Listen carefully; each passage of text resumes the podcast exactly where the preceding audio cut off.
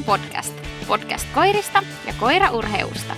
Studiossa Elli ja Ninja. Tänään puhutaan persoonallisuudesta. Ja nyt me käytetään tässä pohjana Katriina Tiiran teosta, joka on ehkä mun uusia lempikirjoja. Kyllä. Eli Koiran käyttäytyminen ja persoonallisuus on tämän kirjan nimi. Tämä on aika uusi teos. Ja tässä on käyty läpi tätä niin kuin, koiran käyttäytymistä ja persoonallisuutta aika semmoisella niin kuin, mun mielestä hyvällä kombolla siihen, että siinä on semmoinen hyvä tieteellinen ote, että akateemiselta pohjalta itsekin kun sitä lähtee lukemaan, niin kuulostaa niin kuin hyvin semmoiselta tutulta touhulta tämmöinen akateeminen kieli, että siinä tutkimuksessa sitä ja tässä tutkimuksessa tätä, mutta siinä on myös tosi hyvä semmoinen niin käytännönläheinen tatsi. Et siinä on hyvin semmoista niin kuin konkreettista tietoa, ohjeita, että näin kannattaa toimia tämän tiedon ää, valossa, ja siitä mä olen kauhean tyytyväinen. Mä oon tosi ollut niin kuin, mielenkiinnolla tätä kirjaa kuunnellut. Kyllä, ja kappale jaota on sellainen selkeä ja helppolukunen, ja on myös sitten erilaisia taulukoita vähän niin kuin tuomaan rikkautta sinne tekstiin. Joo, ja tämän pohjalta tosiaan nyt vähän keskustellaan tästä niin kuin aiheesta persoonallisuus. Ja myös mikä, mitä Katrina toi esiin tässä kirjassa, niin haaste on se, että kun puhutaan koiran persoonallisuudesta, niin kaikki harrastajat puhuu vähän eri asioista, vähän eri termein, ja aina ei oikein niin kuin tiedä, että mistä, mistä puhutaan. Ja ää, tässä oltiin myös hyvin realistisia sen suhteen, että meillä on näitä erilaisia niin kuin, testejä, jotka testaa koiran käyttäytymistä erilaisissa tilanteissa. Ja sitten meillä voi olla myös niin kuin, tavallaan ohjaajien tai omistajien niin itse raportoimia tietoja siitä koirasta, ja kuinka mikään näistä ei ole niin täydellinen, joka voisi niin täysin sitä koiran persoonallisuutta kuvata. Mutta mun mielestä on tosi tärkeä aihe just sen takia, että, että jos mietitään, että jalostetaan koiria ja halutaan ottaa niin tietyt asiat huomioon ja tie, tiettyjä luonteenpiirteitä silmällä pitää niitä koiria jalostaa, niin kun meidän on pakko saada kerättyä sitä tietoa, et silloinhan se on helppo homma, jos sä elät sen koiran kanssa, josta sen jalostat, niin se on simppeli homma. Sä näet, miten se toimii, sä voit niinku katsoa siitä koirasta, että istuuko se siihen ajatukseen, mikä sulla on siitä koirasta. Mutta sitten kun sun pitäisi A, kertoa se tieto eteenpäin jollekin toiselle ihmiselle, kuten pennun ostajalle. Tai B, sulla ei olekaan sitä tietoa, sitä ensikäden tietoa siitä koirasta, ja sun pitäisi jotenkin se toisen ihmisen kanssa pystyä keskustelemaan, niin että sä todella tiedät, mikä se koira on koiriaan. Niin tämä on mun mielestä niin tärkeä keskustelu, että musta on hyvä, että se on niinku käyty niin kattavasti tämän kirjan osalta läpi. Kyllä. Ja sitten just tota, se mun mielestä kertoo siitä, että ihmisiä kiinnostaa tosi paljon ne koiran luonteenpiirteet ja nimenomaan se persoonallisuuskin, koska onhan nykypäivänä erilaiset luonnetestit ja tota, niin MH-kuvaukset ja muut, niin ne on todella suosittuja. Eli ihmisiä oikeasti kiinnostaa testailla sitä koiraansa. Ja täytyy tässä heti sanoa, että meitä on toivottu näistä luonnetesteistä ja MH-kuvauksista erillistä jaksoa, ja semmoinenkin on jossain vaiheessa tuossa, eli ei nyt siihen sitten paneuduta tässä yhteydessä sen tarkemmin. Niinpä. Yksi, mikä vielä on semmoinen, mitä mä itse toivoisin, mm-hmm. että tota, saataisiin ennen kuin me tehdään se jakso, niin mä haluaisin myös tota, käydä siellä Smart Dog-testissä. Kyllä. Ja saada siitäkin kokemukset saman tien. Eli mulla on ko- koiria käynyt, mulla on kaikki muut koirat käynyt, paitsi nyt, ne, jotka tällä hetkellä mulla asustaa, niin on käynyt luonnetestissä. Mm-hmm. Ja se, siihen kanssa on niin kuin pitkä historia. Ja Katla on käynyt MH-luonnekuvauksessa. Ja yksikään mun koirista ei ole käynyt vielä Smart Dog-testissä, niin sen mä haluaisin vielä tavallaan saada sen ensikäden kokemuksen siitä, että minkälaista siellä oli. Niin Kyllä. katsotaan, jos se jossain vaiheessa tulisi, tulisi mahdolliseksi. Niin Muistatko siitä Smart Dog-testistä, että oliko siinä jonkinlaista yläikärajaa? Tai muuta? Nyt en kyllä muista. Joo. Luulisin, että ei. Kyllä, koska Kerttukin on käynyt luonnetestin ja AMH, mutta joo, toi kiinnostaisi kyllä muakin. Huomaa joo. heti, että kyllä mua kiinnostaa tuollainen niin oman koiran tutkiminen. Joo, joo. joo. Mulla joskus oli hyvä mahdollisuus viedä Mauri siihen testiin, ja siinä kohtaa mä totesin, että mä en vie sitä, mm-hmm. ihan puhtaasti sen takia, että se painottuu niin paljon siihen, että tehdään ruualla. Kyllä. Ja kun siihen maailman aikaan Mauri oli niin aha, siis kerta kaikki sen kiinnostumaton mistään ruokaan liittyvästä, että mä olisin voinut jo suoraan kirjoittaa itse sen arvion sitä paperi, koira kiinnostuu nuuskimaan maata eikä halua tehdä mitään Joo. testejä, jolloin siinä olisi, niin kuin, ei sitten ollut mitään hyötyä. Mutta nyt kun meillä ei ole palleja, niin nythän se tilanne on ihan erilainen. Eli nyt se kiinnostuu muustakin kuin toisten koirien hajuista, ja ruokakin siellä, niin kuin, niissä tehtävissä voi olla semmoinen motivaattori, että siinä ehkä tulisikin jotain siitä. Kyllä. Riitta-Liisa Raasua ei voi viedä mihinkään. Mä oon sitä mieltä, että mihin tahansa testiin, siis luonnetestiin tai MH-luonnekuvaukseen vieminen niin tuollaisella koiralla, se olisi eläinrääkkäystä, sitä ei vaan Mm. voisi tehdä. Käydä, käydä, mä ajateltiin tosiaan, että käydään nyt läpi sitten tuossa äh, loppuvaiheessa vähän enempi, että minkälaisia äh, persoonallisuuden tavallaan jakoja voidaan tehdä, tai mistä se pe- persoonallisuus kokonaisuudessaan koostuu tiettyjen ähm, ää, määritelmien mukaisesti, niin vähän peilataan omia koiria siihen, mutta tosiaan niin kuin mä oon Ritasta aiemminkin kertonut, niin se ei ole maailman urhein koira, ja sille hyvinkin pienet muutokset sen arjessa voi olla tosi stressaavia, niin sille tämmöinen niin kuin tavallaan turha ää, testaaminen olisi sen kanssa ihan, ihan tosi hölmöä, mutta käydään sitä läpi sitten tuossa vielä vähän myöhemmin. Kyllä. Mutta joo, tosiaan tässä oli niinku monta hyvää puolta tässä kirjassa. Ja yksi, mitä mä niinku ajattelisin sillä tavalla, että jos nyt harkitsette tämän kirjan lukemista, niin mun mielestä yksi, mikä pitää hahmottaa, on just se, että tämä on tehty niinku tie- tieteellisestä näkökulmasta, mikä tarkoittaa sitä, että täällä ei niinku taota kiveen mitään suuria totuuksia. Mm-hmm. Eli täällä on esitelty erilaisia malleja, eikä sillä, että tämä malli on nyt se, millä meidän täytyy mennä eteenpäin. Että ei, ei ole mitään sellaista. Että tossakin, kun me kohta ruvetaan sit puhumaan enempi näistä niin kun, ää, persoonallisuusmalleista, jos nyt voidaan näin puhua, tai mit, miten sitä koiran persoonallisuutta voidaan kuvata erilaisin speksein, niin missään kohtaa tätä ei ole niin kuin käyty läpi sillä tavalla, että tämä on nyt ultimaattinen totuus siitä, miten koiran luonnetta pitäisi kuvailla, tai miten koiran persoonallisuutta pitäisi kuvailla, vaan kaikki on menty nimenomaan sen kautta, että tunnistetaan ne haasteet, mitä tässä alassa on. Just esimerkiksi tämä, että niin kun, ko- koiran käytöksen tieteellinen tutkiminen on ihan todella, todella haastavaa, koska siihen vaikuttaa niin moni asia, että jos me tehdään just joku testi tai luonteenkuvaus tai joku muu vastaava, niin totta kai siihen liittyy aina se niin kuin koiran historia ja se ää, koiran niin kuin koulutus, koul- koulutushistoria ja sen suhde siihen ohjaajaan. Ja ää, sitä otantaa on tosi vaikea saada riittävän laajaksi, että siitä voisi niin kuin vetää täysin niin kuin johtopäätöksiä. Ja sitten taas tosi monessa esimerkiksi kyselytutkimuksessa, tämä tuli monessa kohtaa vastaan, niin kyselytutkimusten ongelma on se, että sillä me saataisiin niin paljon sitä dataa, mikä on tietysti tieteelliseen tutkimukseen tosi tärkeää, että se on niin validia se tieto, mitä sen kautta saadaan, mutta sitten taas se, että kuinka moni käsi pystyy, kuinka moni luottaa niin kuin, äh, koiran omistajien omaan arvioon oman koiransa käytöksestä, koska mehän koetaan ne niin henkilökohtaisella tasolla, me helposti vähän pikkasen pinkkien lasien kautta sitä katsotaan, niin tämä ei niin kuin missään nimessä ole selkeä homma, että mä kerron koirasta, että se käyttäytyy näin, ja me voidaan tehdä siitä tutkimustulos. Ja... Ah. Eli tämä ei ole niin kuin helppo aihe missään nimessä. Tämä on tärkeä aihe, ja tämä on hyvin käytännönläheinen aihe, mutta tämä ei ole missään nimessä simppelein mahdollinen juttu käydä tälleen niin tieteellisestä näkökulmasta niin kuin läpi. Kyllä. Ja tota, mä tykkäsin tässä kirjassa tosi paljon just niin kuin mainitsin niin näistä erilaisista taulukoista ja kaavioista. Ja yksi mielenkiintoisimmista oli sellainen persoonallisuuskategorioiden tota niin, jakaminen. Tai taulukko, jossa oli jaettu näitä persoonallisuuskategorioita. Ja nämä nimenomaan pohjautu nyt niihin tutkimuksiin, jotka on koirilla tehty. Joo. Ja nyt mulle tuli heti sellainen epävarmuus, että tota, mä en nimittäin muista tästä kappaleesta, että oliko tarkemmin siinä vielä näistä persoonallisuustutkimuksista niin kuin eritelty sitä, että millä tavalla ne tutkimukset oli tehty. Mun mielestä ei menty missään vaiheessa erityisen niin kuin syvälle niihin, että miten tämä tutkimus on tehty. Joo, Et, et jonkun verran käytiin just läpi sitä, että minkälaisia, minkälaisia mahdollisuuksia tähän on, mutta just esimerkiksi tämän, tämän mukaan niin ei, ei ollut mitään sellaista, että kyllä.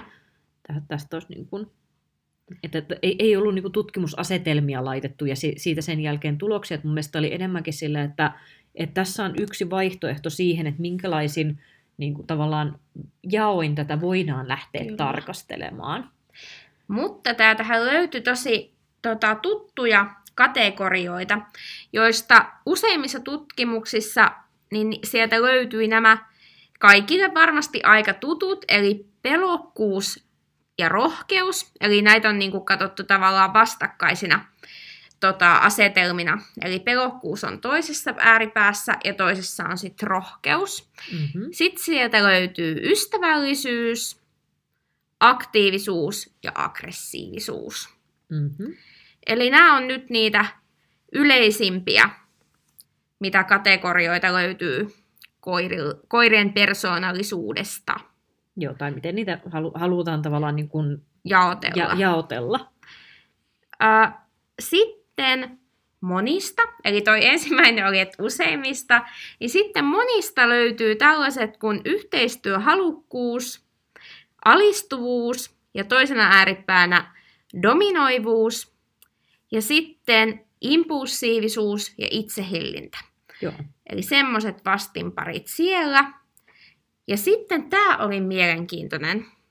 Mikä oli sellainen tota, ö, harvoin esiintyvä kategoria. Ja tätä ei oikein voitu kysyä tai testata niissä tutkimuksissa, niin se jäi senkin takia vähän epäselväksi. Ja se oli metsästyskiinnostus. Joo, kyllä. M- mutta tässä oli niinku nyt se aika selkeää, että nämä pääkategoriat oli todella tuttuja vai mitä? Joo, kyllä. Pitäisikö tässä kohtaa käydä vähän läpi? Mä toivoisin, että me saadaan niin käytyä tätä vähän niin kuin konkreettisin keinoin läpi näitä niin kuin keskusteluja tässä, niin pitäisikö vähän jutella meidän koirista ja peilata niihin näitä kategorioita? Kyllä. No Miten- mit, mitäs mieltä sä oot tästä pelokkuudesta ja rohkeudesta omilla koirilla? Joo, eli mullahan on siis kaksi koiraa, jotka menee niin kuin hyvin eri ääripäihin tätä, tätä skaalaa. Eli jos puhutaan siitä, että niin kuin toisessa ääripäässä on niin kuin äärimmäinen pelokkuus ja toisessa semmoinen niin kuin rämäpäinen rohkeus, niin ihan täysin niihin ääripäihin ei päästä, mutta ollaan niin kuin hyvin kaukana kuitenkin toisistaan. Eli tosissaan Rita edustaa sitä ääripäätä, joka on niin kuin pelu, pelokkuuteen taipuvainen. Ja se, missä se näkyy sen koiran elämässä, on se, että kun me mennään johonkin uuteen vieraaseen tilaan, niin äh, Ritan pääoletus siitä on se, että tämä ei ole positiivinen asia. Eli se, se ei lähde siihen tilaan niin kuin optimistisesti. Äh, se ka- kaikki sosiaaliset kontaktit, mihin se menee niin ihmisten kuin koirienkin kanssa, niin sen lähtöoletus on se, että tämä, tämä lopputulos ei tule olemaan minulle hyvä. Eli se on niin kuin ne- negatiivisesti latautunut niin kuin niihin tilanteisiin, ja se osoittaa sen sillä, että se äh, välttelee. Rita on siinä mielessä sellainen koira, että mä tiedän tässä kohtaa, että kun moni, moni on nähnyt Ritaa mun kanssa ja, ja näin, niin se, tämähän ei tuu sinne esille, Mm-hmm. koska sille on taas niin kuin, tahottu niin pitkään sitä selviytymisstrategiaa, joka on se kupla. Ja t- tämä ei ole nyt mikään tie- tieteellinen, tämä ei liity tähän niin kuin kirja- kirjassa oleviin asioihin, vaan se on niin kuin se, mitä sille on opetettu, eli se, että mun kanssa on hyvä olla, ei tarvi, ei tarvi niin pelätä, ei tarvi pelätä ympäristöä sen Mhm. takia, että mä olen siinä. Mutta että siinä saattaa niin kuin näkyä, että sitten kun se kupla menee rikki, niin se voi, se voi olla hyvinkin niin kuin näyttävä spektaakkeli siinä kohtaa.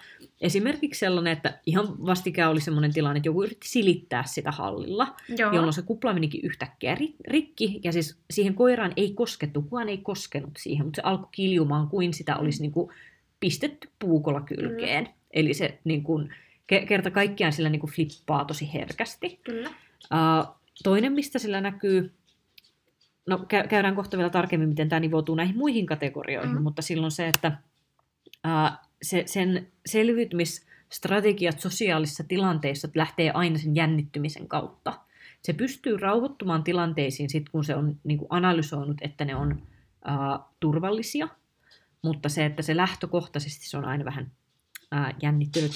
Ää, Mauri taas on vähän niin kuin eri päässä sitä rohkeusskaalaa, eli Mauri on sen tyyppinen koira, että se on lähtökohtaisesti hyvin optimisti asioista, se lähtökohtaisesti ei pelkää asioita, jotka tulee sille uusina kokemuksina, mutta silläkin on semmoisia niin tiettyjä asioita, se on niin kuin omat tavallaan akillen kantapäänsä tämän rohkeuden osalta. Ää, osin ne on niin kuin kokemuspohjaisia, mutta kyllähän näille aina löytyy niin kuin tietty geneettinen taipumus usein. Eli Ma- Mauri pelkää kompostikehikoita. Niin. Tämä on, niin kuin, sillä on hyvin spesifisen sen pelko. Se, se vähän on yleistänyt sitä myös erilaisiin muihin niin kuin portteihin. Ja tämä on siis tullut ihan siitä, että kun se on ollut pentu, niin mulla oli syltty, joka oli siis hyvin lihava Joo. maatiaiskissa. Ja mä olin erotellut niitä kompostikehikoilla toisistaan. Kyllä. Ja sitten oli niin kuin yksi tai kaksi kertaa, että Mauri oli lähellä sitä porttia, kun syltty hyppäsi siitä yli, kun se oli niin lihava. Oi, ei, Se, voi samalla, niin se samalla rämäytti sitä porttia. Se kerran se taisi kunnolla niin kuin kaatua, mutta sen, sen jälkeen oli vaan se, että se niin kuin rämäytti sitä niin kuin ohi, yli mennessään. Ja Mauri säikähti sitä. Ja se on ollut semmoinen, mikä on niin kuin, äh, seurannut sen mukana koko- sen elämän. Mutta muuten sille ei ole ihmeemmin mitään. Et pitää niin kuin tapahtua aika ihmeellisiä juttuja, jotta se kovasti hätkähtää. Kyllä. Et se, on, se on sitten taas niin kuin eri, eri ääripäässä. Et sen, sen lähtöoletus on se, että eiköhän asiat mene ihan hienosti ja tuskin tämä on kauhean vaarallinen juttu. Mitään äänipelkoja tai muita ei ole koskaan ollut. Ajatteletko sä, että se Ritan jännittyneisyys tulee niin kuin pelosta? Tai ajatteletko sä, että siellä on semmoista niin kuin pelkoa ympäristöä kohtaan ja sieltä se jännitys kumpuaa ja sitten se näkyy semmoisena jännittyneenä käytöksenä? Joo, joo, Joo. kyllä se, se on niin kuin hyvin. Eli äh, esimerk, esimerkkejä asioista, mitä siis Rita konkreettisesti pelkää, niin se pelkää autoa. Se, Joo. se ei halua mennä auton kyytiin. Äh, mä, mä, oon, musta on, mä oon tullut tosi rauhalliseksi ajajaksi sen takia, että me ollaan aika usein Rita kyydissä, että mä aina saan kommentteja, että ajatpa sä niinku rauhassa. Mä ajattelin, pakko. Eli esimerkiksi se, että jos mä ajan äh, siihen niinku täristimeen, mikä se on se, kun ajetaan niinku reunaa, että tulee se semmoinen Joo. ka- kaistavahti tavallaan. Kyllä. Niin se on ihan kauheata, sille se pelkää sitä ihan Joo, hirveästi. se Uh, ääni. yllättävää kyllä, se ei pelkää ääniä kauheasti. Mm. Eli uusi vuosi on sille niin kuin kohtuullisen ok. Silleen se on vähän levoton, mutta ei niin kuin kauhean paljon. Ja ei ole semmoisia, että esimerkiksi pamahtavat äänet olisi pahoja. Uh, mutta sitten silloin on semmoinen, että sen kanssa on aina pitänyt vähän taiteilla sen kanssa, että, niin kun, että ne pelot lähtisi tosi helposti niin kun lapasesta sillä. Uh, yksi esimerkki tästä oli se, että me oltiin joskus käymässä vieraassa hallissa treenaamassa sen kanssa, ja siellä oli semmoiset isot väliverhot niin kuin kenttien välissä. Niin joku veti sitä väliverhoa kiinni, ja Rita säikähti niin paljon sitä, että se katosi sieltä hallista niin kuin kokonaan. Mm. Että se sitten kerta kaikkiaan juoksi paniikissa karkuun. Ja sen jälkeen se pelkäsi muun muassa sitä, että omalla kotihallilla joku haravoi, se, tota, siis harjasi mattoa. Semmoinen ihan vaan niin tämmöinen tavallinen, tämmöinen tällainen ääni. Mm, Kyllä. Ja se oli ihan aivan peloissaan siitä. Uh, sa- samoin se niin kun yhdisti tällaisen, että se, se kertaalleen sai niin kun ihan paniikinomaisen kohtauksen uh, hallilla siitä, että se kuuli, että toisessa huoneessa puhui eräs ihminen, jonka autossa me matkustettiin kerran ja se pelkäsi sitä autoa. Eli se yhdisti sen auton pelon sen ihmisen ääneen ja se laukasi sillä melkein niin semmoisen niin pa- paniikkireaktion. Okay. Mä, siis, mä oon todella tyytyväinen siihen, mutta yleensähän nämä on semmoisia, mitkä menee huonompaan suuntaan. Iän kanssa, niin onneksi tämä jopa tuntuu siltä, että tämä on helpottanut iän Joo. kanssa. Mutta sillä on ollut niinku tosi semmoisia niinku vaikeita asioita. Mm. Ja sen, se, se on esimerkiksi niinku sosiaalisissa tilanteissa tosi hankala. Se esimerkiksi edelleen jännittää mun vanhempia jonkun verran, Mm. se, sekä mun äiti että isää, ää, niin, niin, että se, niin kuin men, se menee niin kuin överiksi. Se, sillä flippaa sen verran pahasti, että kun se jännittää se tilanne, niin se menee niin kuin hössöttämään kauhean paljon. Ja sitten silloin se, että se haukkuu tosi paljon, että kun se on muutenkin äänekäs koira, niin sitten sillä semmoiset, niin kuin, että pienetkin epävarmuudet tulee tosi nopeasti äänenä ulos, että se on semmoinen kohtuullisen epätasapainoinen yksilö, sanotaanko näin. Joo, kyllä. Mm. Mites Kepa? Öö, no jos miettii, että tuossa ääripäässä on pelokkuus ja toisessa ääripäässä rohkeus, niin Kerttu menee selkeästi sinne rohkean puolelle. Mutta täytyy huomata se, että se on myös sellainen koira, joka niinku lukee mua tosi tarkasti. Eli joihinkin tilanteeseen menee ihan niin kuin takki auki rohkeana. Mutta usein ne tilanteet on vähän semmoisia, jo- joihin liittyy sitten joku hauskuus, mitä se pitää niin kuin hauskana, niin sieltä tulee sitten semmoinen niin kuin rohkeus. Mutta sitten jos mä mietin jotenkin kaikkia elämäntilanteita, niin, niin kyllä siellä on paljon niitäkin, joissa siellä on se rohkeus, mutta kuitenkin siellä on se, että pitäisi mammalta vähän saada tukea, että se rohkeus niin kuin sieltä nousee. Joo. Mutta mä näen, että sen kanssa vähän niin kuin rohkeus ja uteliaisuus kulkee niin kuin käsi kädessä. Joo. Ja eilen oli esimerkiksi hauska tilanne, kun se tykkää kauheasti portaista, mutta aika aika tuommoista loivista portaista, mutta esimerkiksi hallillakin se tykkää juosta ritiaportaita niin kuin ylös.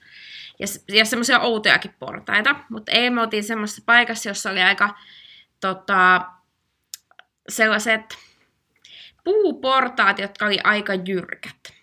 Ja sitä kauheasti kiinnosti mennä sinne parvelle, mihin ne portaat vei. Ja se katsoi niitä portaita, ja se vähän niin kuin itkeskeli siinä, että tekisi kauheana mieli mennä tonne.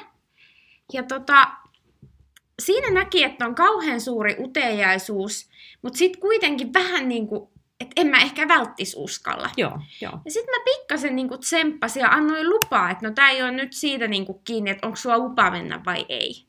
Niin se on kun neljä porrasta niin kuin meni. Mutta sitten se päätti, että tavallaan mä uskaltaisin, mutta en mä tajannut mennäkään. Että se niin kuin Joo, joo. peitti tavallaan sen pienen jännityksen siihen, että okei, nyt tuo onkin jotain siistipää, mä lähdenkin pois. Joo. Niin, niin tommoset on niinku ihan jänniä tilanteita, mutta noissa tilanteissa mä oon aina jotenkin sellainen, että mä niinku yritän kannustaa sitä sen semmoista uskallusta, koska näkee, että se innostuu hirveänä siitä, kun se niinku saa sitä positiivista palautetta siitä. Niinpä. Mutta kyllä se enemmän sinne niinku rohkeuteen menee. Joo. Miten, Mutta- miten tärkeänä piirteenä sä pidät tämmöistä rohkeutta koirassa? Mä pidän tärkeänä piirtejä, koska se helpottaa sitä niin kuin arkea. Mun mielestä rohkeampaa koiraa on helpompi jotenkin viedä eteenpäin. Joo. Mutta kuitenkin mä näen tässä koko ajan, että on semmoinen jana, ja tässä välimaastossa on tosi paljon sitä. Että jos on ihan hullu rohkea koira, mm. niin kyllä sekin on haastava. On. Se, se monesti, ja tä, tästä oli myös niin kuin monen eri niin kuin, tavallaan ominaisuuden osalta oli myös keskustelua siitä, että nämä itse asiassa korreloi aika usein mm. keskenään. Mutta just semmoinen, no ei, tästä ei puhuttu nyt niin, niin paljon tavallaan tästä niin kuin koulutettavuudesta, mutta tämä mun oma kokemus siitä, että jos on niin ihan yltiörohkea koira, niin sen vähemmän se tavallaan kokee tarvitsevansa ohjaajaansa, ja se hallittavuus on usein haastavampaa silloin saavuttaa. Et mitä enempi mä oon niin kuin, on niin aikaisemmatkin koirat on mennyt vähän niin kuin skaalalla siihen, että Katla on ollut ehdottomasti mun rohkein koira. Se on ehdottomasti ollut kaikista eniten semmoinen, niin kuin, uh, että et se ei tarvii mua niin paljon.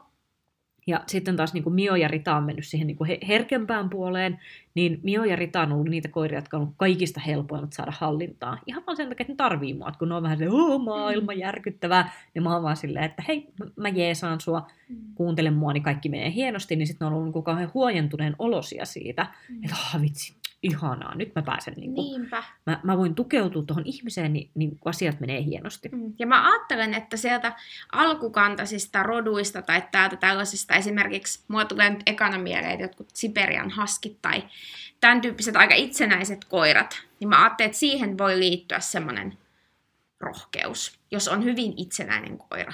Hmm. Koska itsenäisenähän koiran täytyy olla rohkea, jotta se pärjää ilman ohjaajaa. Joo, joo. Toki rotueroja on, se on On. sitten eri On, keskustelu. ja sitten tuossa jonkun verran myös keskusteltiin siitä, että kun oli näitä tämmöisiä, mikä se oli se termi, mitä se käytti tähän, että ei, otapas nyt, aika kauheata. No siis joka tapauksessa näitä niin kuin aika alkukantaisia rotuja, Joo, Ja, ja niissä tosiaan niin kuin se, että näyttäytyy, että mitä niin kuin, uh, ene, enempi ne on niin kuin suden kaltaisia, niin sen enempi siellä on myös tavallaan sitä, että semmoinen tietynlainen niin kuin arkuus ja aggressiivisuus saattaa niin kuin tavallaan tulla pintaan sen Kyllä. kautta.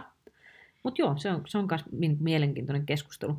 Ää, tähän mä haluaisin tosiaan vielä niin kuin sen verran sanoa tähän niin kuin pelokkuus ja rohkeus ää, linjaan, että tietyllä tavalla toi niin kuin Ritan kanssa työskentely, ja osin myös Mion kanssa, Miolla oli aika paljon samantyyppistä, ää, se ei ollut ihan, ihan sujut aina maailmansa kanssa, että se oli myös jännittävä, jä- jännittyneisyyteen ää, kallistuva koira tietyissä tilanteissa. Niin mulla on niin kuin tullut itselle semmoinen tietyllä tavalla myös rentous sen osalta, että vaikka se koira ei olisi maailman rohkein, niin se ei ole mikään niin kuin tavallaan este sille, etteikö sen kanssa voisi esimerkiksi treenata hyvin tai jotain muuta. Et mun niin kun, pääasiassa palveluskoirapuolen ihmisiä on niin tullut jonkun verran vastaan niin, että ne on niin kun hätkähtänyt tosi paljon sitä, että niiden koirat on hätkähtänyt jotain. joo. Ja Mm. se on ollut niin kuin vähän tavallaan silleen niin kuin kummallinenkin juttu mulle, että kun on tavallaan niin kuin kysynyt multa, että mitä, sä, mie- mitä mieltä sä oot tästä koirasta nyt, kun se säikähti tota. Mä oon silleen, että pitääkö mun olla jotain mieltä tästä? Se säikähti, joo, se on ihan normaali, jatketaan elämää. Tämä ei, tämä ei tule vaikuttamaan siihen, Kyllä. miten se koira tulee toimimaan. Et totta kai sit, jos se pelkää sellaisia asioita, mitä niin arvostellaan jossain koelajissa, että jos sun koirasi pelkää maassa makaavaa ihmistä ja sä haluat tehdä sitä hakukoiran, niin joo, se on ongelma. Mm. Mutta se, että tässä mä toivoisin myös ihmisillä tavallaan semmoista, että että kun me käydään läpi näitä juttuja, niin tämä ei tarkoita sille, että me ei niinku kategorisoida koiria silleen paskakoira, hyvä koira, paskakoira, hyvä koira, vaan tämä on nimenomaan silleen, että nämä on hyviä asioita tiedostaa. Ja etenkin silloin, kun me tehdään niitä valintoja sen vaikka seuraavan pennun osalta, niin nämä on niinku tärkeitä juttuja tiedostaa niistä linjoista, että minkä tyyppisiä koiria siellä on, että me niinku pidetään huoli, että me saadaan sen tyyppinen koira niinku suurella todennäköisyydellä, mitä me halutaan. Mutta se, että että mä en niin kuin missään kohtaa haluaisi, että tästä tulee semmoista niin kuin, äh, tavallaan arvotusta näiden asioiden suhteen. Että se ei ole se pointti, mitä tässä tehdään. Mm. Ja se monesti voi, esimerkiksi nyt se arkuus, niin siitä tulee selkeästi mieleen se, että se voi olla semmoinen piirre koirassa, johon ohjaaja jää tosi helposti niin kuin kiinni. Ja silloin voi käydä niin, että ohjaaja yrittää tehdä siitä koiran elämästä niin kuin hirmu pumpulimaisen mm. jotta sille ei tulisi niitä järkytyksiä. Ja, niin kun, ja sekin voi olla semmoista aika niin kuin ääripäähän vietyä, koska esimerkiksi hallilla tai missä vaan, niin voi tuoda tilanteita, mitä se koira säikähtää. Se voi säikähtää jotain isoa pehmokoiraa, jonka se näyttää, näkee ekaa kertaa. Mm ja kouluttaja ei ole huomannut niin kuin siirtää sitä sivuun. Joo, tämä on, tämä on ihan suora esimerkki Ritan elämästä. Kyllä. Joo, houkutuksessa rallitokossa ensimmäisen kerran iso pehmolle, se on ihan järkyttävän pelottava sen mielestä. Niin tota, jotenkin toivoisin, että sitten vaan niin kuin elää niiden tilanteiden ohi. Et siinä varmasti saattaa just ohjaakin mennä ihan puihin, että apua se säikähti tätä, ja miten mm. mä en tajunnut, että täällä on tämmöinen, ja miten mä en ennakoinut, ja miten muut ei ennakoinut tätä. Mutta niin kuin, että että elää niiden asioiden läpi. Niinpä. Ja, mm. ja myös se, että niin kun tavallaan reagoi sinne koiraan päin oikealla Joo. tavalla. Eli kun tässähän on monesti, että ne on niin kuin puhuttu siitä, että koiraa ei saa lohdutella. Oli tämä niin kuin, ää, urbaani legenda, joka vielä nykyään ei niin paljon tule enää vasta, että jonkun verran. Ja silloin tällöin tulee mm. näitä tällaisia niin kuin, äh, flasheja menneisyydestä, mutta että mitä jossain vaiheessa paljon sanottiin, että ei vahvista sitä pelkoa sillä, että annetaan sille huomioon tai jotain muuta vastaavaa, niin se on niin kuin ihan täyttä bullshittia. Mutta se, mikä on tärkeä, mikä täytyy muistaa, on se, että siinä tilanteessa, kun sitä koiraa jännittää joku asia, niin se, mitä sun täytyy koko aika pystyä viestittää sille koiralle, on se, että mä olen tuki, mulla on kaikki hyvin, tule tähän, niin sullakin on Joo. kaikki hyvin. Eli se, missä voidaan mennä pieleen, on se, että jos itse menee siihen tavallaan, että apua mun koirani järkyttyy, nyt minäkin järkytyn siellä koirani järkyttymisestä, ja sitten ollaan molemmat vähän stressissä, niin se on paha homma. Ja tossakin, että kun Ritallekin on tullut niitä niin kuin tosi tosi akuutteja semmoisia, että sillä flippaa niin kuin ihan täysin, se on tosi tosi peloissaan, niin joskus tuntuu siltä, että ajatteleekohan ihmiset, että mä oon niin kuin ihan mulkku, kun mä en niin kuin, tavallaan mene siihen ko- koiran kanssa heti silleen, että no niin, että niin kuin, voi, voi raasu, voi sitä, voi tätä, mutta kun se oikeasti pääsee niin paljon nopeammin niistä tilanteista ohi, kun mä olen se, että joo, joo, joo, kaikki on ihan fine, tuu vaan tähän mennään. Kyllä, Että joo. tavallaan, että se on, niin kuin, se on aika semmoinen nonchalantti se niin kuin ko- koiraan reagointi siinä kohtaa. Että mä annan sille aina mahdollisuuden tulla lähelle, ja mä aina annan sen mahdollisuuden niin kuin fyysiseen tukeen siihen, että se haluaa niin kuin tulla, tulla lähelle siihen, ja sitten mä annan sille totta kai niin heti tilaa, jos se tarvii sitä, että se, sen ei tarvitse jäädä siihen pahaan tilanteeseen. Mutta just se sellainen, että me ei lähdetä täältä karkuun juosten. Me mennään tästä sen takia pois, kun mä halusin, että nyt me mennään pois. Eikä silleen, että tämä pelottava asia meidät tästä hääsi. Se on niin pie, pieniä muutoksia, mutta se, se koira näkee sen niin selkeästi, että mikä se sun niin kuin henkinen tila siinä tilanteessa on. Että jos se tulee oman säikähtämisen kautta sen takia, että säikähti sitä koiran säikähdystä, niin sun on tosi vaikea saada sitä koiraa stabiloitua siinä kohtaa. Kyllä. No niin, tähän väliin mä haluaisin vähän esitellä meidän uutta sponsoria Musia.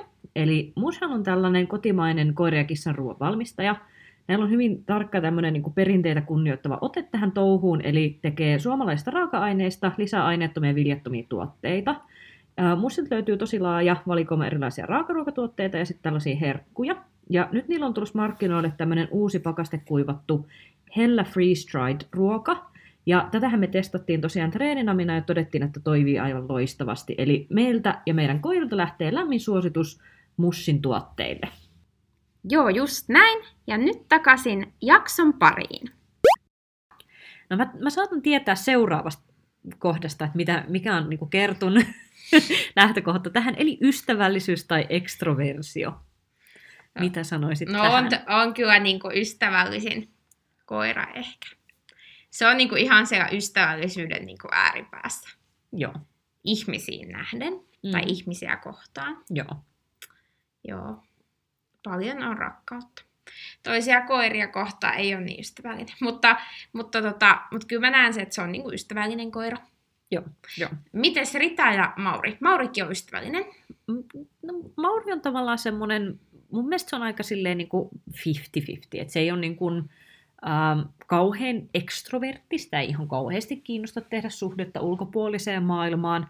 Mä myös kyllä vahvistan sitä mun minäisyyttä kun, kun koirissa aika paljon. Mä, mä en tykkää sellaisista koirista, jotka on ihan hirveän äh, niin kuin, ulospäin suuntautuneita, sanotaanko näin. Mm. Uh, omissa koirissaan, niin kyllä mä kettusta tykkään oikeasti. Niin, minäkään en kovasti tykkää tästä ominaisuudesta, mutta tiettyjen ominaisuuksien kanssa on pyrittävä vaan elämään. Joo, joo. Mutta Ma- Maurilla se ystävällisyys on mun mielestä se on niinku pikkasen päälle liimattua. Se Joo. tykkää hirveästi tutuista ihmisistä. Siis tutut ihmiset on tosi tosi tärkeitä. Mutta jos se on niinku täysin vieraan ihmisen kanssa, niin kyllä mä näen siitä, että se on aika silleen niinku opittua käytöstä. Että hyvinkin voisin nähdä, että jos sillä olisi yhtään erityyppinen kasvatus, niin se saattaisi ollakin huomattavasti enemmänkin mm. nuivee ihmisiä kohtaan. Että kiltti se on silleen, että ei sen mitään mäntiä yleensä kehitä niiden kanssa, mutta tota, tosiaan se, se ei kumpaa yleensä kauhean mm. syvältä se semmoinen ihmis, ihmisrakkaus sillä koiralla. Ja Ritan ongelma on aina ja ikuisesti ollut se, että se on, se on todella ystävällinen ja se on todella ekstrovertti ja sitten se on myös pelotakas, mikä mm. tekee sen, että sillä on niin suuri ristiriita päässä. Eli se pelkää ja se silti haluaa mennä. Ja se on se, mikä tekee niin, kaikista kyllä. suurimmat ongelmat. Jos se tajuaa, että ei tarvii mennä, ei tarvii olla niin ekstrovertti, se olisi paljon helpompi olla, mutta kun sitten sillä tulee se niinku pakonomainen tarve mennä sinne niinku liehittelemään ihmisiä, vaikka se ihan oikeasti uskalla sinne mennä, niin se on vähän niinku ongelmallista, että sekä pelkää, mutta se on myös hyvin semmoinen niinku ystävällinen koira. Mä en ikipäivänä mä en pystyisi siitä koirasta uskomaan, että se esimerkiksi niin kuin vähäkään purisketaan, se ei ole yhtään sen olon, että sillä on niin kuin mitään kapasiteettia siihen suuntaan tai halua. Ja sitten sillä on tosiaan se, että ää, se, se haluaisi olla hyvin ystävällinen ihmisille, mutta kun se ei uskalla. Joo. Se, on niin kuin, se on tosi hankala yhdistelmä, mutta nä, näin, mä sen, näin mä sen sillä tulkitsen. Sitä mä oon miettinyt, niin kuin mä haluaisin silloin just kertun ja sen ystävällisyyden tai ystävällisen mielen päähän, että, että mikä ominaisuus joissain ihmisissä tekee neutraalissa tilanteessa sille sen, että se haluaa niin kuin lähteä yhtäkkiä moikkaamaan. Näitä on tullut ehkä noin kolmen viikon aikana nyt kaksi tapausta. Ja tota, yksi oli sillä tavalla, että me käveltiin ihan rauhallisesti näin kadulla. Se nuuski siinä, se lähti selkeästi menee eteenpäin. Ja mä en edelleenkään jotenkin käsitä, että missä vaiheessa se huomasi, että meidän takaan tulee sellainen nainen. Ja yhtäkkiä se niinku käännähti, että mä menenkin ja rakastan tätä ihmistä. Ja mä en just niinku kieltää sitä. Joo. Ja se näytti, nainen näytti niin kuin jotenkin sille puolittain niin kuin kauhistuneelta.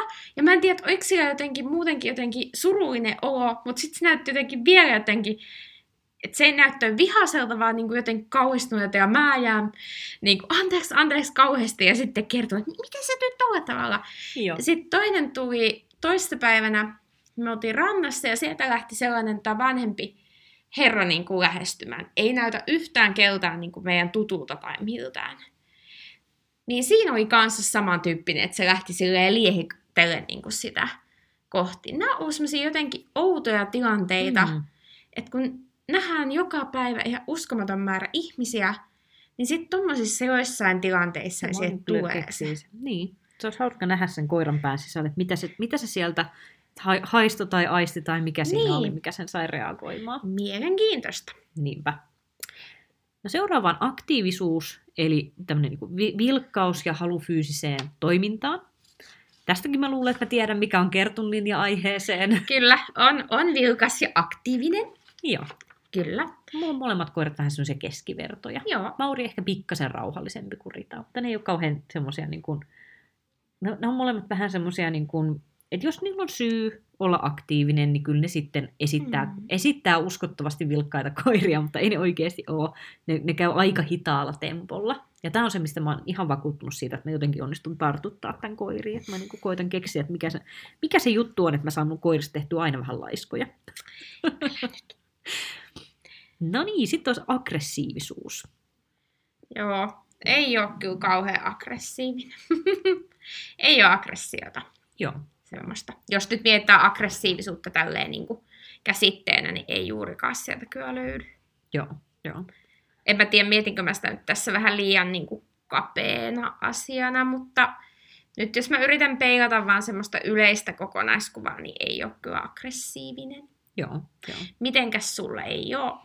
Ei ole ihmeemmin. Siis äh, Ritalla on semmoinen taipumus, että niin kun, tuttujenkin koirien kanssa, jos tulee semmoinen niin hässäkkätilanne, että jos me esimerkiksi mennään sisälle niin to, to, toiseen tota, vaikka mun siskon luokse käymään, silloin on neljä koiraa siellä, mm-hmm. jotka aina tietysti kauhean innoissaan, kun me tullaan sieltä, niin Ritalla on semmoinen niin taipumus siihen, että se alkuun niin jäykistelee ja hörisee, mutta se ei, niin kuin, se ei ole yhtään sellainen tappelijaluonne, ja se on ihan uskomaton siinä, että siis kukaan, yksikään koira tässä maailmassa ei ole ikinä ottanut sitä tosissaan ne näkee niin nopeasti sen läpi, että se on, se on kanssa niin ihan päälle liimattua käytöstä, mm. että sillä ei ole mitään siellä niin kuin taustalla.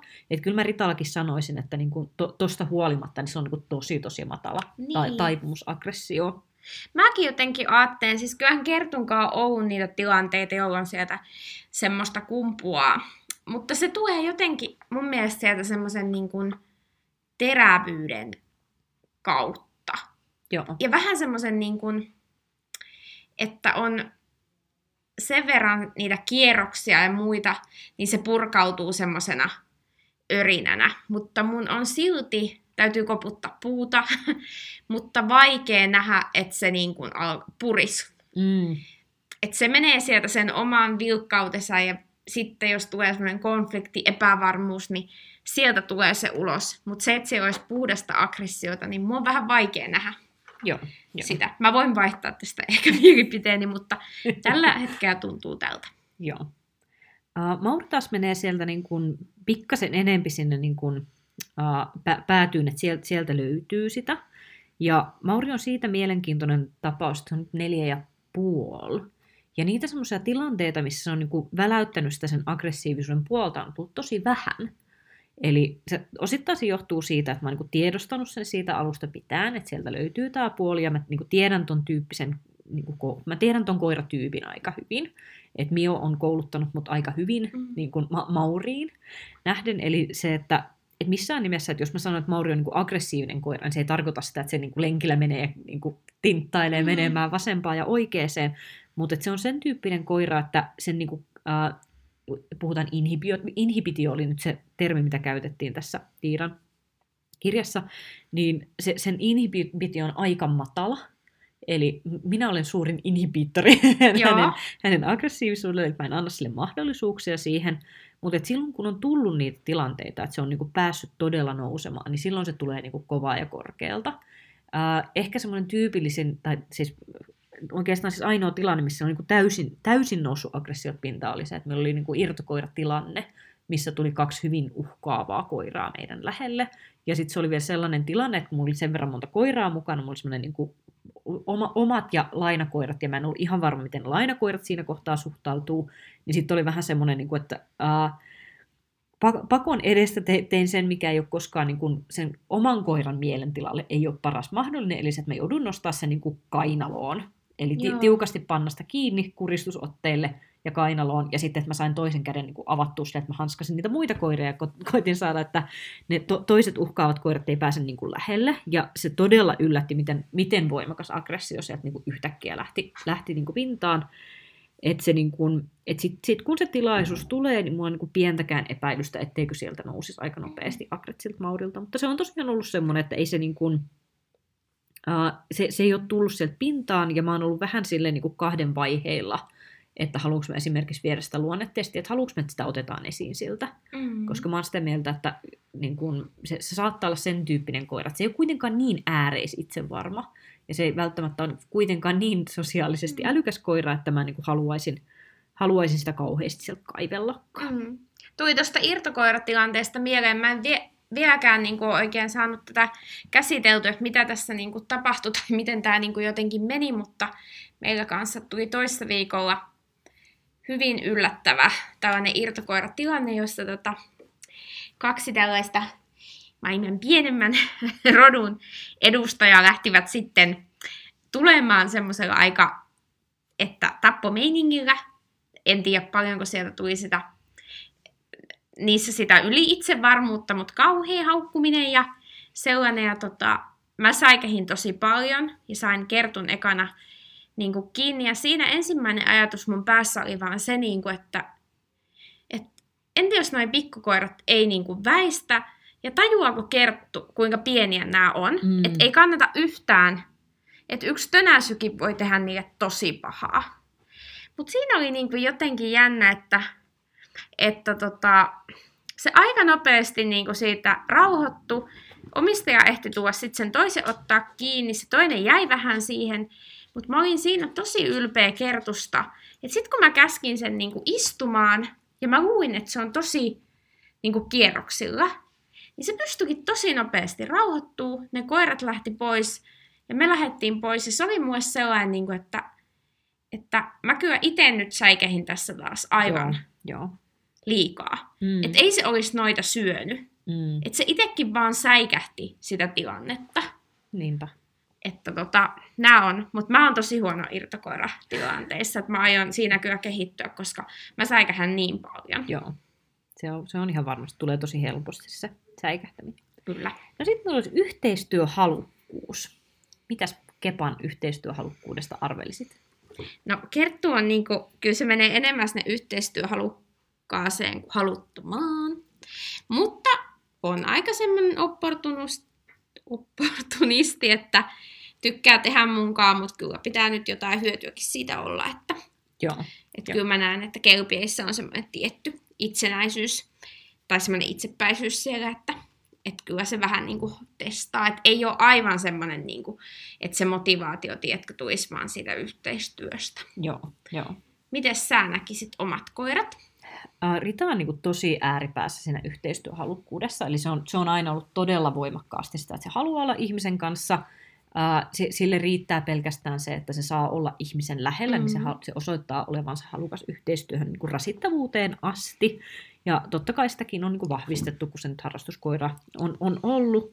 Maurilla ei ihan niin vahvaa, sillä on niin kuin enem, enempi omia visioita, ja se on myös taipuvaisempi siihen, että se esimerkiksi näkee mut ää, Tämä on niinku semmoinen asia, mikä, missä mä oon niinku itse var, varmasti sössinyt niinku monessa kohtaa, mutta mä oon sitä mieltä, että tässä on myös Mauda semmoinen niinku, ää, tavallaan, se, sillä, sillä on taipumusta tämän tyyppiseen maailmankatsomukseen, mutta esimerkiksi se, että jos mulla on joku sen niinku paras mahdollinen lelu taskussa, ja tämä on niinku selkeä homma, että mulle työtä tekemällä se saa sen, niin sen sijaan, että sä ajattelet, ah, ihana ihminen, kun mahdollistat sen palkan saamisen, niin sen sijaan sen ää, niin kuin huomattavasti luontaisemmin lähtökohta tähän asiaan että vitun akka, kun sä et anna mulle sitä heti.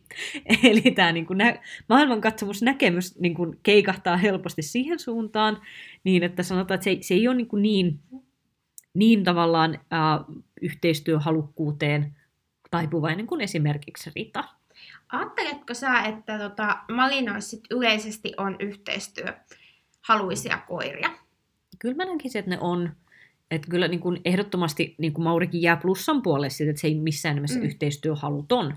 Mutta se, että en, mä en näkisi, että ne on niin kuin kuitenkaan siellä ihan, Niin. ihan kärjessä sen osalta. Että kyllä niin kuin, jos vertaa johonkin tyypilliseen lammaspaimeneen, niin kyllä niissä on huomattavasti enemmän sitä yhteistyöhalukkuutta. Että Malinkan kanssa huomattavasti enemmän siellä on just sitä semmoista niin kuin, tiettyä itsenäisyyttä siinä työskentelyssä ja tie- tiettyä niin kuin, ohjaaja riippumattomuutta, sanotaanko näin. Kyllä. Nämäkin on mielenkiintoisia, kun niitä lähtee just tosi spesifisti miettimään, niin sitten alkaa nähdä noita sävyjä. Koska mm. Muutenhan helposti sanoo, että okei, paimenkoirat on aina yhteistyöhaluisia ja that's it. Joo, että kyllä niin kuin, jos ve- vertaa semmoiseen niin per, peruslammaspaimenelle esimerkiksi sosiaalisen palkkautumisen opettamista ja pelkkarin kanssa, niin kyllä mä näen, että siinä on niin kuin suurella, suurella todennäköisyydellä aika iso ero siinä, että minkälainen se prosessi on.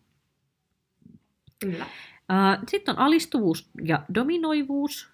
Ja tässä tosiaan, tässä puhuttiin aika paljon niin kuin dominanssi, erilaisista do, dominanssisuhteista, ää, sekä niin kuin susilaumoissa, koiralaumoissa, ja tässä oli paljon myös niitä, puhuttu näistä erilaisista tutkimuksista, mitä on erilaisissa skenaarioissa tehty näistä niin kuin, ää, dominaatioasioista.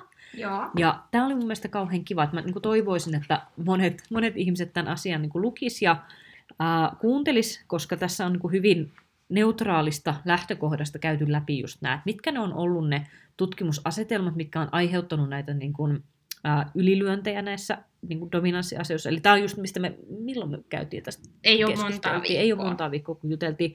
Eli just nämä, että, että ensin oli just tämä niin kuin äärimmäinen laumanjohtajuus, Kyllä. ää, näkemys, eli se, että ehdoton niin kuin tämmöinen ää, jä- järjestys, että on, on se niin kuin, dominanssisuhde, joka oli, mikä se olisi sana, se, se että se menee niin kuin, tavallaan linea, lineaarinen dominanssisuhde. Joo.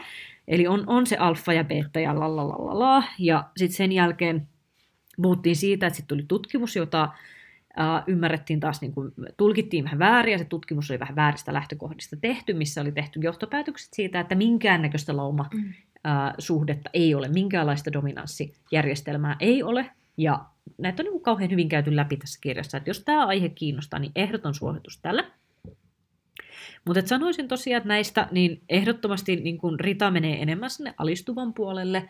Ei ihan täysin, että etenkin toisten koirien välisessä suhteessa, niin se ei ihan anna itteensä niin kun vetää tossun alle. Että se ei ole niin sellainen, että ke- keikahdan kumoon, jos joku katsoo pahasti. Mutta niin kun ka- kaikissa konflikteissa se antaa kyllä myöten niin kun Mm. välittömästi, kun yhtään ruvetaan niin kun siltä sitä prassaamaan. Ja Mauri taas on hyvin toisessa ääripäässä, että siitä voisi niinku sanoa, että se on hyvin dominoiva. Sillä hän oli muun muassa tällaisia keskusteluja, mitä me käytiin sen kanssa, kun se oli joku niin kuin, uh, siis ihan siis luovutusikäinen. Et ensimmäisen viikkonsa aikana, mitä se oli meillä, niin me keskusteltiin tällaisista asioista, kuten esimerkiksi, että voiko toisten koirien päälle hyökätä Mm. sen takia, että ne tulevat vesikupille. Kyllä. Et siis niin kuin se, se todella niin kuin, äh, halusi nimenomaan siis siinä sosiaalisessa tilanteessa mä- määrittää resursseja hyvin voimakkaasti, että sillä on niin kuin aina ollut se dominoivuus aika voimakas piirre siinä. Kyllä. Mitäs Kertulla? No Kerttu menee ehkä sinne puolivälistä vähän enemmän sinne dominoivan suuntaan. Hirveästi näkee sen eron niissä sen koira kaverisuhteissa, että minkälainen se suhde on ollut alusta alkaen. Että sitten esimerkiksi mun kaverin kelpien kanssa niin on täysin niin kuin sellainen alistuva, väistää ja niin kuin, tavallaan välttää toisen olemassaoloakin.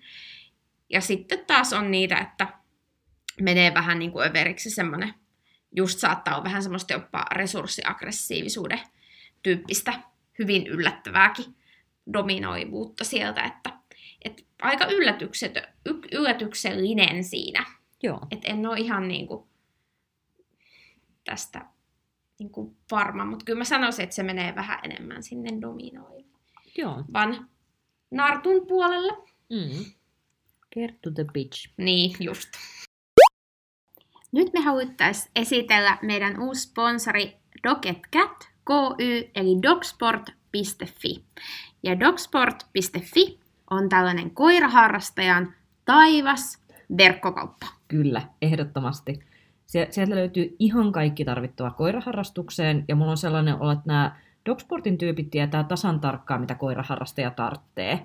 Et kaikkea, mitä mä oon tarvinnut, niin sieltä on löytynyt ihan niin kuin treenitavaroista, ruokiin, lisäaineisiin, aivan kaikkea mahdollista, aivan huippukauppa. Kyllä. Katsoin, että 855 tuotetta taitaa tästä verkkokaupasta löytyy ja voi myös ostaa lahjakortteja. Ja sellainen plussa täytyy mainita, että toimitus on erittäin nopea. Kyllä, aivan loistava palvelu. Käykää tsekkaamassa Dogsport. Ja sitten palataan taas jakson pariin. Sitten on impulsiivisuus ja itsehillintä. Mitä sanoisit Kepasta? No enemmän menee sinne impulsiivisuuden.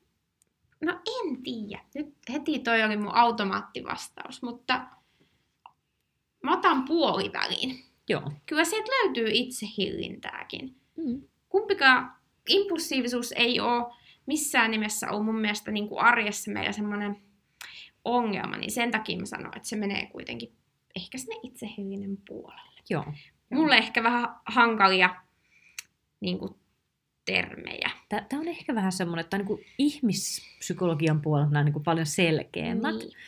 Impulsiivisuushan määritellään siis sillä tavalla, että se koira tekee tavallaan harkitsemattomia päätöksiä mm. tilanteissa, jotka loppupeleissä saattaa olla jopa niin kuin lopputulokseltaan epäedullisia sille koiralle. Sen niin. takia, että se ei niin. oikein niin käynyt miettimään, että mitä tässä kannattaisi tehdä.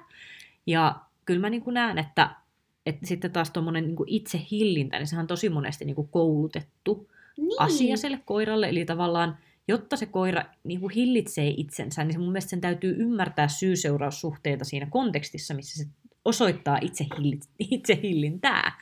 Ja tämä taas on sitten tosiaan semmoinen, että se, se määrittyy niin paljon sekä sen mukaan, että miten sitä koulutetaan, ja sitten myös sen toisen koiralauman mukaan. Eli esimerkiksi tämmöinen, no, mulla on hyvä esimerkki nyt tästä, tu, tuore esimerkki, kun mä olin käymässä mun ää, äidin luona nyt tässä, just tänään tulin sieltä takaisin, ja silloin nyt kuuden kuukauden ikäinen länsi pystykorva pentu, ja se on semmoinen, että nyt, nyt se on niinku ymmärtänyt, että, että Mauri on niinku iso äijä ja sillä on niinku hirveä tarve liehitellä sitä. Ja se oli semmoinen, että siis niinku aivan kertakaikkisen raivostuttava se, se niinku lähtötilanne siinä, että se vaan niinku hyppi Maurin naamalle ja teki just sitä semmoista niinku mielistelyä lipitutystä koko aika. Ja siinä tietysti niinku et mä, mä puutuin siihen heti, että, että ei voi hyppiä sen naamalle, että kun Maurikaan ei sitä niin kuin, halunnut heti ruveta siinä niin kuin, ää, kouluttaan. Ja sitten myös Mauri rupesi jossain kohtaa niin kuin, uskaltaa sanoa sille ihan kunnolla siitä, että kun se yritti, yritti vaan vähän sille murahtaa, että voitko nyt mennä pois Joo. siitä, että se yritti olla kauhean, niin kuin, vähän ylikohtelias sille, että kun se ei kauhean paljon ollut pentujen kanssa, se ei, se ei niin kuin, oikein hanskannut sitä. Ja sitten jossain kohtaa, kun se hahmotti sen, että hei, sille pennulle voi niin kuin, vähän ärähtää mm. siitä, että sitten se lopettaa, niin sitten oli niinku hauska nähdä sitä, miten se pennun itsehillintä niinku kasvoi siinä sen päivän aikana, kun näki siitä, että kun se oli silleen, ja nyt mä haluaisin mennä lipittää sen su- su- niinku su- suun pieliä, ja sitten se heittäytyi yhtäkkiä maahan makaamaan, että ei, kun nyt mä, nyt mä hillitsen mm. itseni, kun viimeksi kun se sanoi, että ei, ei saa tehdä, niin, niin, niin just se semmoinen, että, että se ympäristö kouluttaa, että se tavallaan Joo. rupeaa oppimaan, että jos mä teen sen näin, että teen sen impulssin, niin mä saan siitä palautteen ja sitten se tavallaan harkitsee sen palautteen kautta, että miten, miten sitä kannattaa tehdä. Että tämähän on ehkä yksi niistä asioista, missä näkyy tosi paljon se koiran koulutushistoria. Joo, se mua just sotki tuossa, että siinä se koulutus alkaa näkyä, että ehkä just pennun tämä olisi sellainen, mitä olisi niinku mielenkiintoista tarkkailla. Mm pentujen kanssa. Joo, ja joo. kyllä mä oon sitä mieltä, että jos Kerttu olisi elänyt täysin pellossa, että sä et olisi siltä vaatinut asioita, etkä sä olisi kouluttanut, etkä sä olisi selittänyt sille syy niin se voisi olla aika kauhea. niin kuin, niin. Ihan suoraan sanottuna niin kuin just sen impulsiivisuuden taipumuksen kautta. Kyllä. Uh, sitten taas Ritasta mä sanoisin, että sillä on niin kuin tosi voimakas impulsiivisuus. Mm-hmm. Ja se on esimerkiksi niin kuin mun koirista se, jolla on niin kuin kaikista vaikeinta ollut oppia paikalla oleminen. Joo. Et se on niin kuin kerta kaikkiaan, se niin kuin huomaa, että kun sieltä tulee joku impulssi, ja se impulssi voi olla se, että lehti liikahti puussa, niin täytyy reagoida siihen. Niin se vaan niin kuin, se kokee tosi haastavaksi sen, että se niin kuin malttaa olla.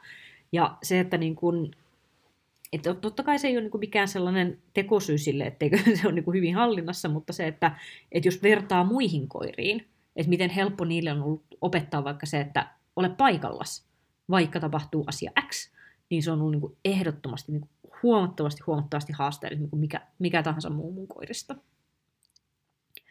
Uh, Maurista mä koen, että sillä on aika hyvä itsehillintä, että se ei ole ihan hirvittävän impulsiivinen koira. Ja se totta kai myös ehkä näkyy siinä, että mähän on niin pennusta pitää sitä tosi paljon vahvistanut sillä, että ehkä vähän liikaakin, mm. että mentiin ehkä vähän överiksikin jossain kohdissa.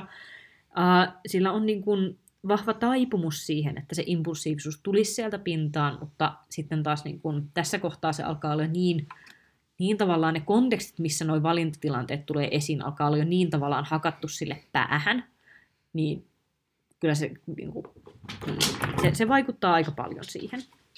Et en, en pitäisi sitä kovin impulsiivisena koirana. Joo, en mäkään, jos mä en ulkopuolisena katson sitä.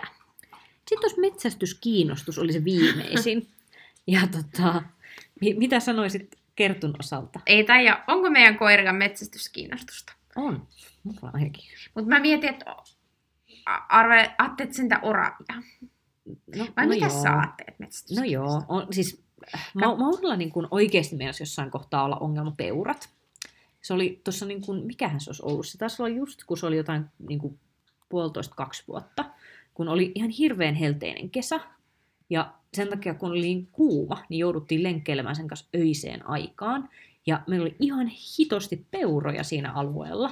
Ja se oli ihan kauheaa. Meillä olisi todella mennessä lähteä lapasesta Maurin kanssa. Okei. Se, että jouduttiin todella, todella käymään sen kanssa kehityskeskusteluja läpi siitä, että et mu- muuttaako hän metsään ja alkaa elättää itsensä peuranlihalla vai onko hän vielä mahdollisesti kiinnostunut minun e- kanssani elämiseen, koska se on niin todella, todella paha se tilanne. Joo, mä heti mietin tätä enemmän metsästysviettinä. Ja sitten blokkasin siitä kato täysin tää sen saalispietin.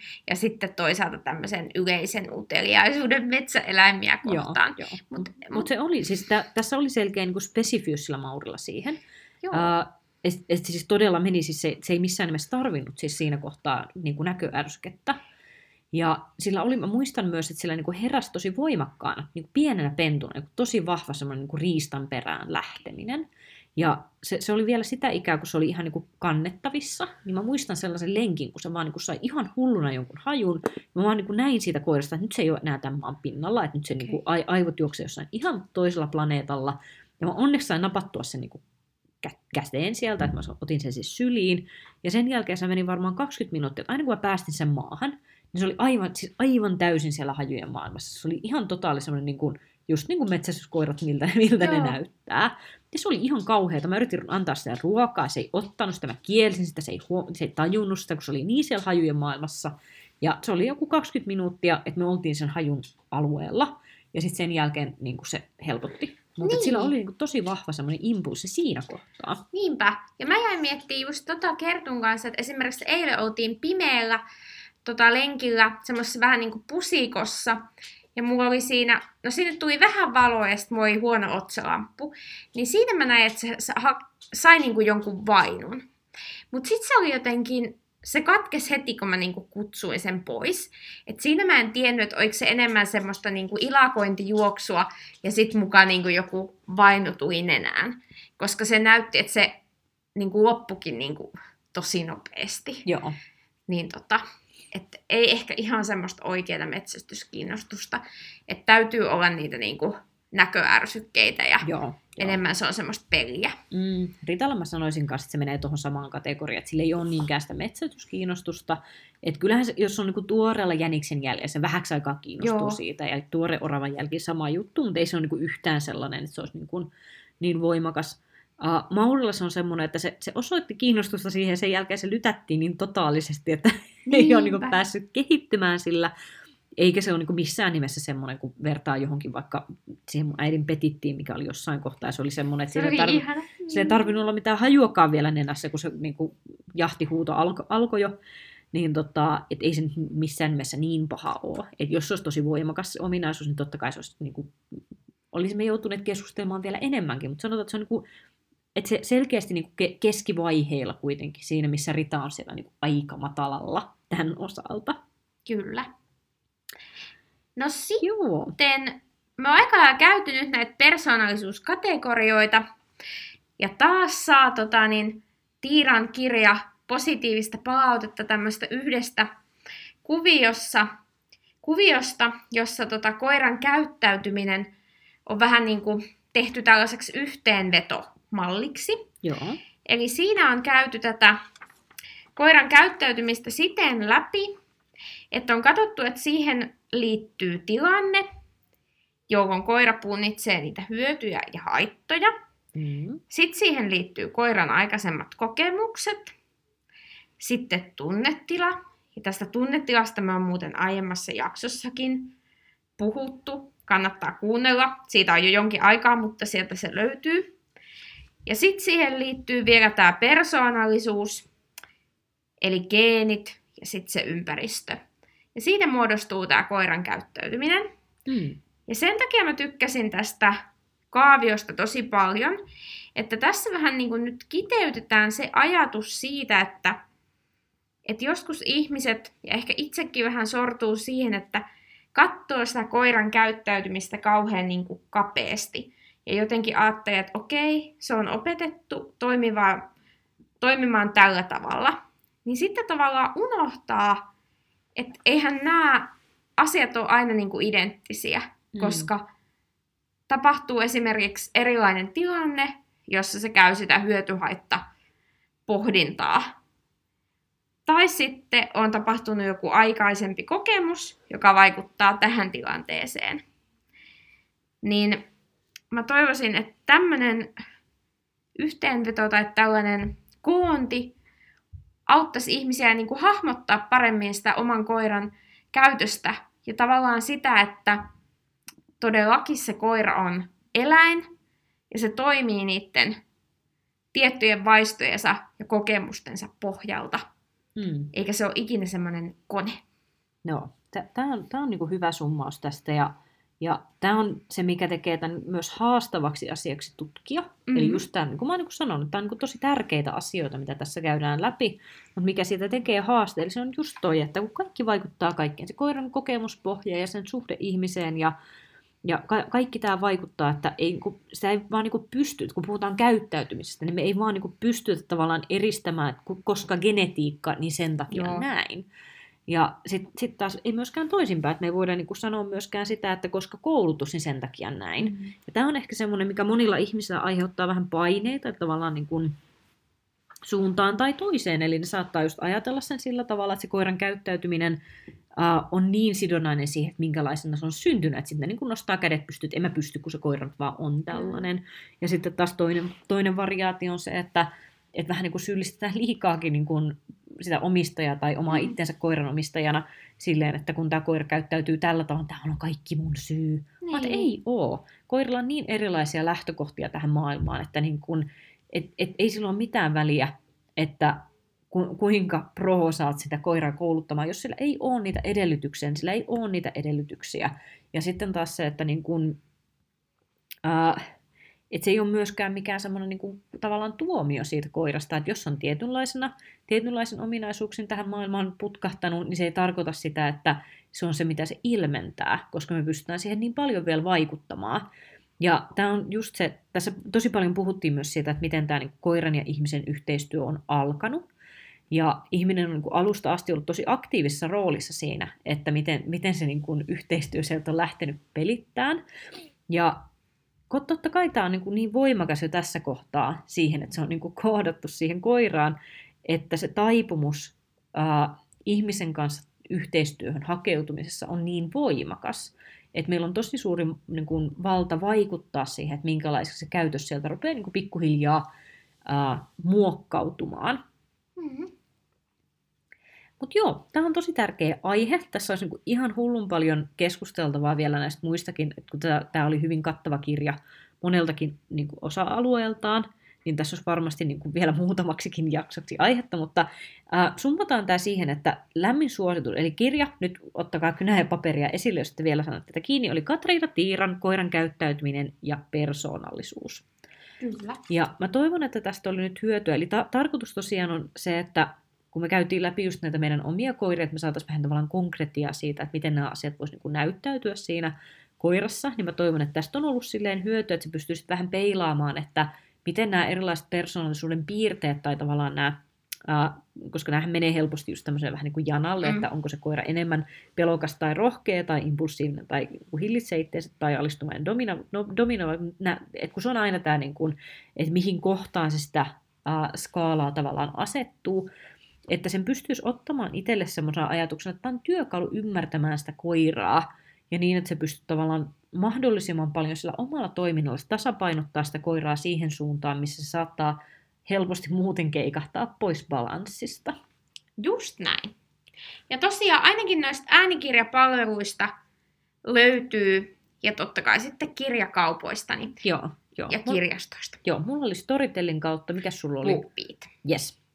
Eli näistä ainakin löytyy ja varmasti muutenkin, muutenkin hyvin tota, laajalti tätä on saatavilla. Kyllä. Mutta ideoita ja ajatuksia saa taas jakaa tästäkin aiheesta. Ja totta kai olisi kiva kuulla, että mitä ajatuksia tämä kirja on teissä herättänyt, jos olette sen jo ehtinyt lukea tai kuunnella. Ja tota, millainen ajatus teillä on siitä koiran persoonallisuudesta, niin sehän meitä myös kiinnostaa. Hyvä. Palataanpas taas aiheeseen. Yes, kiitos. Moi moi. Moikka.